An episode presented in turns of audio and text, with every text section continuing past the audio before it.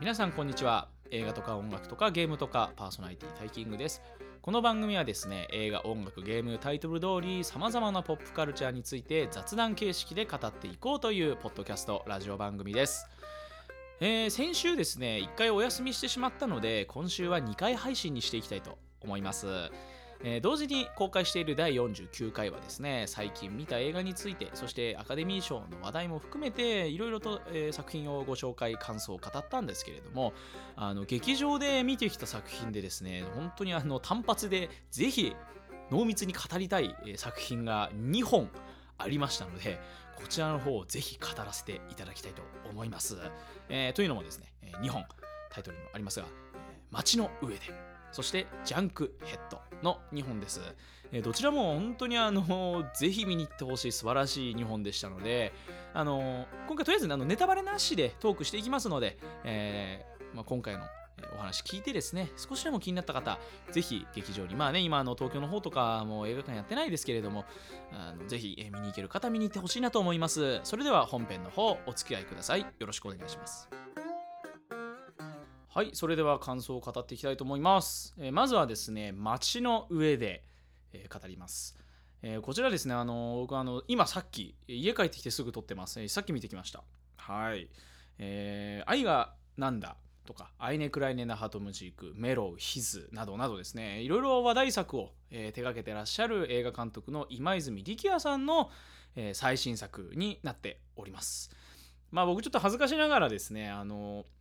愛がなんだとか、ヒズとか、まあもちろん気になってはいるんですが、ちょっと未だに見ておらず、ちょっと今泉さんの作品はこれが初めてでした。ただ、あの、僕がですね、あの、好きで、あの、フォローしたりとか、YouTube 見ているあの映画系の YouTuber の方々が結構、あの、褒めていらっしゃったので、ちょっとさすがに、あの、そろそろ今泉さんのかん、ね、あの作品見ようかなっていう感じで見に行ってきたんですけど、いや、もうすごく良くて、めちゃめちゃ面白かったです。はい。なんだろう、あの、まあ、ストーリーを解説ししますと、まあ、公式サイトの、えー、お話ですね。えー、下北沢の古着屋で働いている荒川青。まあ、これ主人公ですね。青は基本的に一人で行動し、たまにライブを見たり、行きつけの古本屋や飲み屋に行ったり、えー、口数が多くもなく少なくもなく、ただ生活圏は異常に狭いし、行動範囲も下北沢を出ない。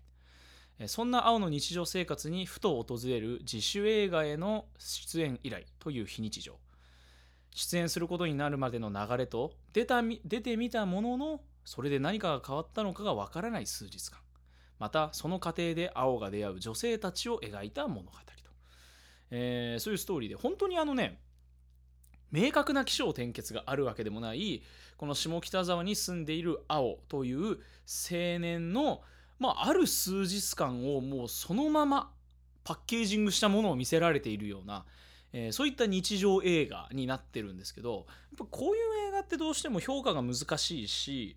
えー、ともすれば、えー、ちょっと眠くなってしまうようなちょっとこう単調になると思うんですね。まあ僕今までそんなにこういうタイプの映画っていうのはあまり見てこなかった人間なので少し不安だったんですけどもその不安もすごく急に終わったというか。まあ、具体的にそのどういう部分が良かったかっていうとまあその、まあ、ネタバレなしというか、えー、でちょっと話させていただきますとあのまあ本当にその日常風景っていうものがまあありえないでしょって思うこともあるわけですよ。まあ、映画なんでそんなそんな彼女との別れ方した後そういう展開になるとかねそのちょっと朝まで仲良く一緒に過ごした女友達別にその彼女とかになったわけでもなくて何かがあったわけでもなくて朝まで、えー、家でこうなんかお茶飲みながら過ごした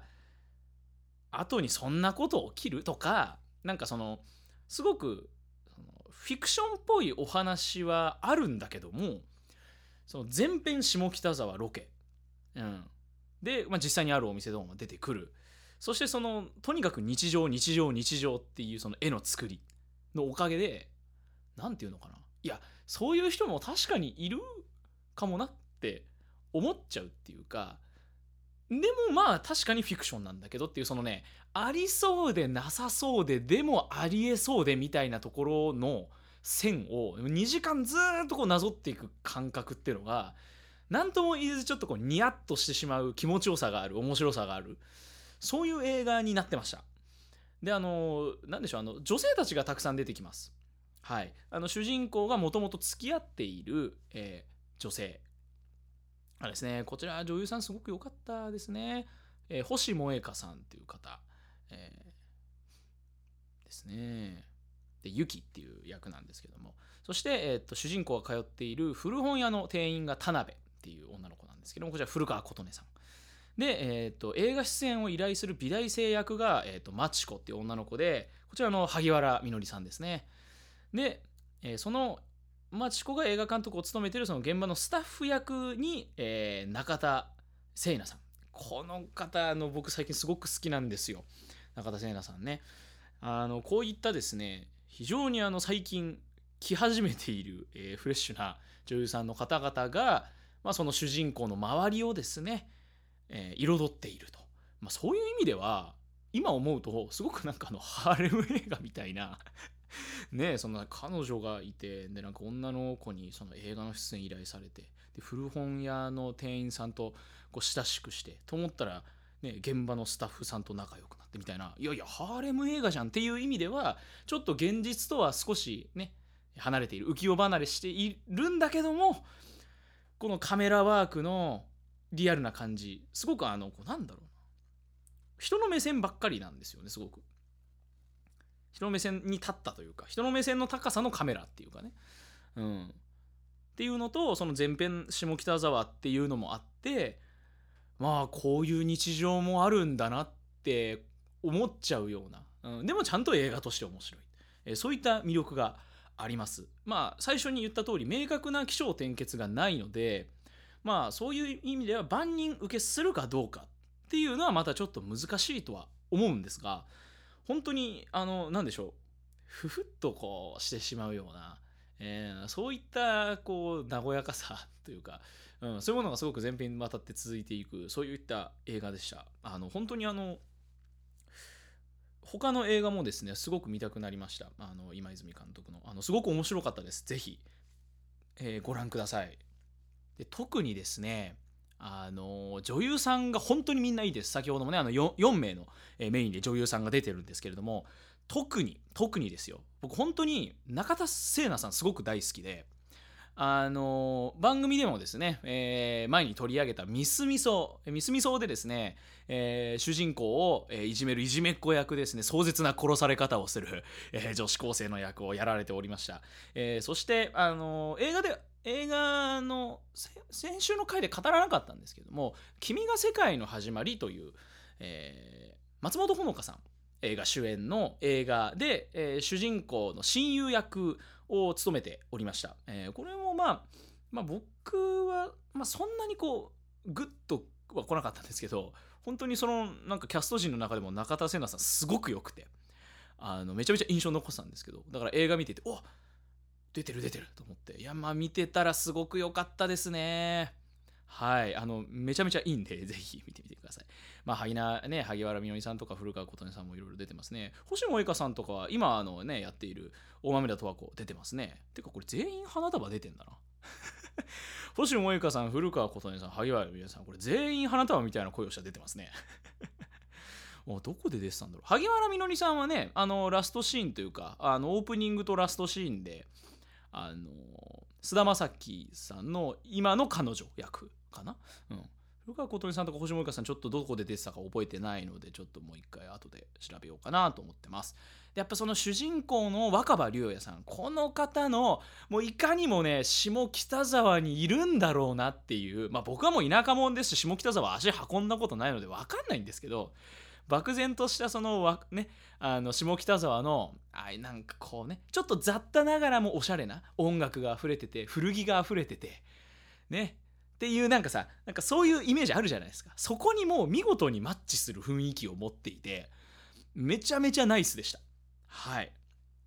あのキャストもすごくいいです。であのフィルマークスの方にですねえっと座談会ということで今泉監督とえー、星萌香さんそして若葉龍也さんの座談会が、えー、アップされているのでこちらちょっと見たんですけどもあのこれも見るとですねその撮影のそのこだわりがあのすごく書いておりましてその、まあ、さっきちょっと僕も言ったんですけど人間が見てる目線にしか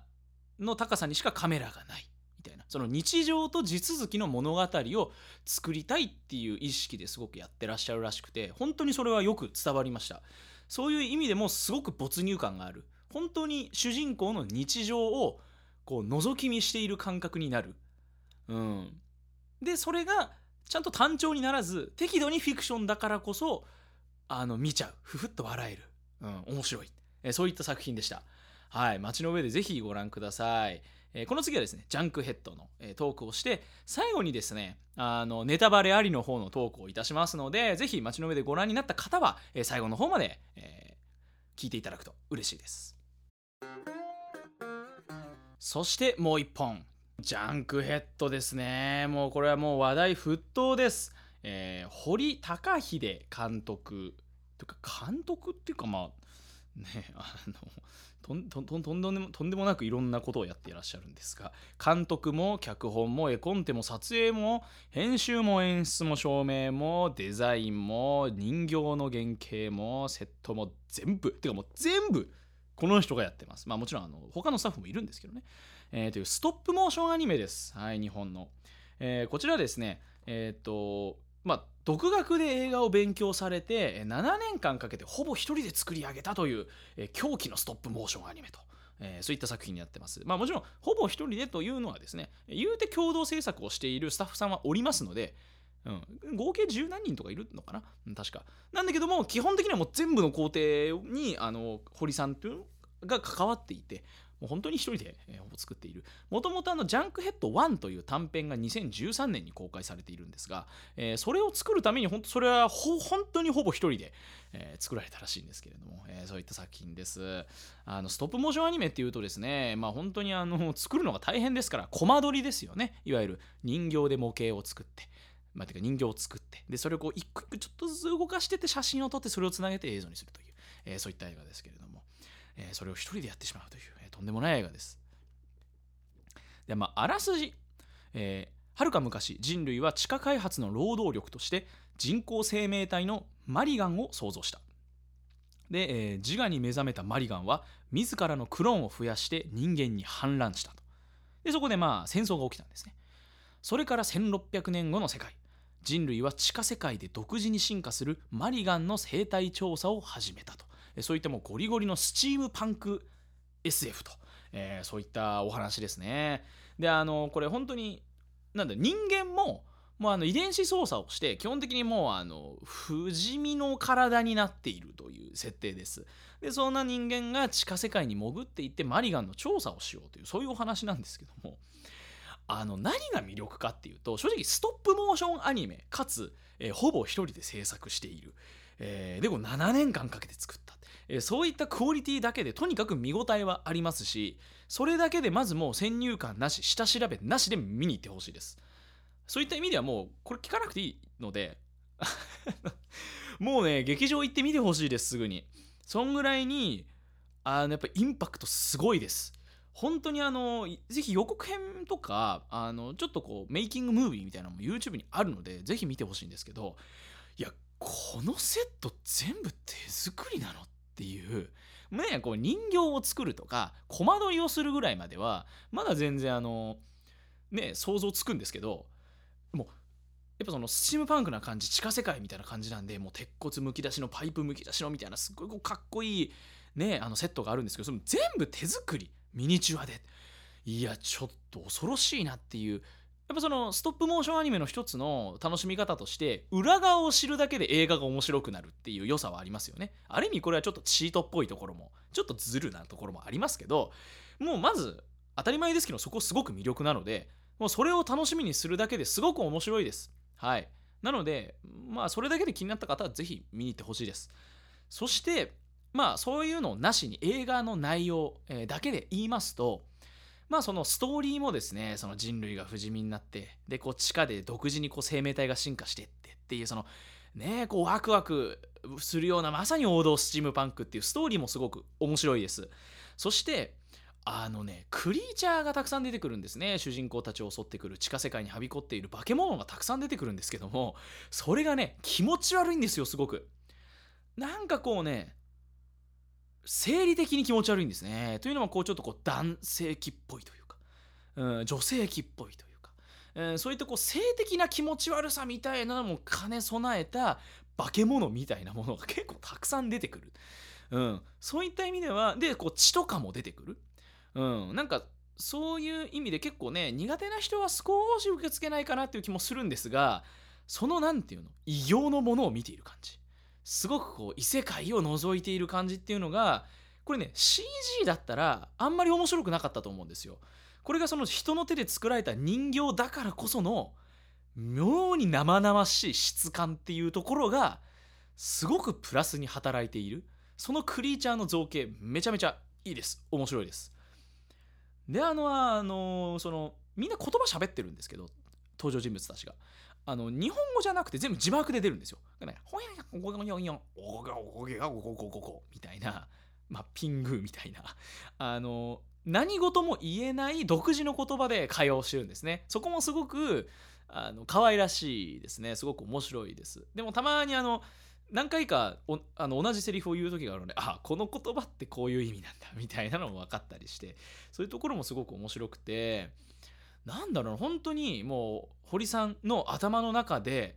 どうなってんのっていう。でその頭の中をバーンとこうもうリアルに 3D 化具現化した存在をまざまざと見せつけられるこの気持ちよさですね。めちゃめちゃ面白かったですね。であのただ少し残念なのが、まあ、少しだけネタバレになってしまうんですが、まあ、あの映画の内容には関わってません。あの途中で終わります。すごく中途半端なところで終わってしまうんですね。あの目標にたどり着かないまま終わってしまいます。うん。でそれはですねあのこれ明確に監督がですねあのツイッターなどでもおっしゃっているんですが3部構成になっているということでもう2部作目はあの映画たくさん売れてパンフレットがめちゃめちゃ売れたらあの制作取りかかれるからすぐにってことで僕もあのパンフレットを購入いたしました。あのパンフレットめちゃめちゃいいです。本当に。さっきからめちゃめちゃって言っちゃってますね。まああの何回も言ってますけれどもストップモーションアニメですので裏側を知れば知るほどもっと面白くなるという意味ではまああの映画の中では全く語られていないようなバックグラウンドストーリーであったり場所の説明っていうのが結構詳しく載っています。でなんならですねジャンクヘッドっていうのが今回のタイトルなんですがどうやらですね1000年ぐらい前のジャンクワールドっていうお話があると。そして100年後ぐらいのジャンクエンドっていう作品もどうやらあるらしくてですね。これどうなるんだろう？これが3部作なのか？それともジャンクヘッドだけで3部作なのか？こういうところもすごく楽しみですね。であのまあキャラクターの解説であったり撮影方法の裏側であったりとか、えー、これ、えー、今までのその作品どういった感じで作ってきたかあとはそのスタジオの風景であったり絵コンテがどうか機材がどうかあの本当にあの知りたかった裏側が本当に全部もう過不足なく詰まっているのであのジャンクヘッド見て面白いなって思った方はもう絶対買った方がいいです。でこれをがたくさん売れれば、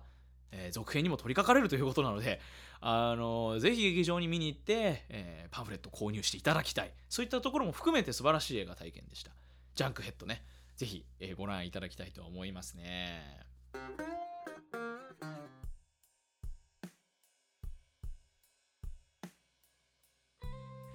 はいそんな感じで語ってまいりました。日本ね。本当にあの最近本当にめちゃめちゃ映画館行っていて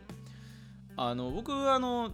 映画の版権って全部撮ってるんですよ。全部撮っていて。まああのさすがに映画好きになる前とかはちょっと捨てちゃったやつとかもあるんですけども。明確にあの高校生ぐらいの時からは全部撮ってあるんですね。一番古いやつがね本当にあの2009年のねレイトン教授と永遠の歌姫っていうね、あの、アニメーションがあったんですけど、小学生の時に見に行ったやつからずっと撮ってあって。で、あの、これ今年、去年がね、20弱ぐらいだ、25とかだったかな？うん。なんですけど、今年がですね、1、2、3、4、5、6、7、8、9、10、11、えー、14、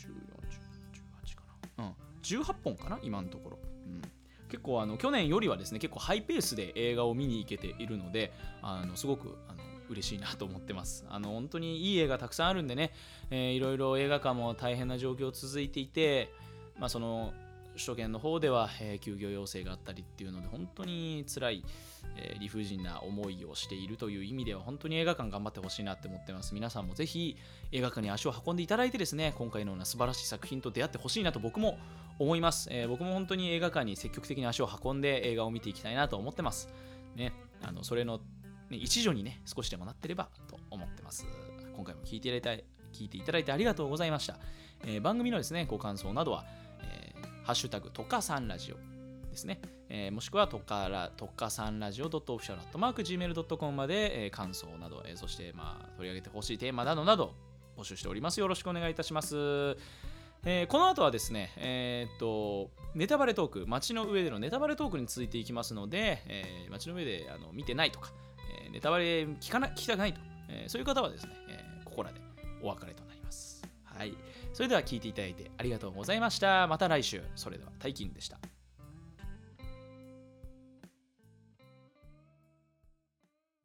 はい、ここからはネタバレトークになります。街の上でのネタバレトークなんですけども、あのもう冒頭がですね、まあその、別れるシーンから始まるじゃないですか。なんかあの感じとかも、その、まあ、なんだろうな。ありえそうでありえなそうだけどありえる感じももう最初から血で言ってるじゃないですか。で、やっぱその、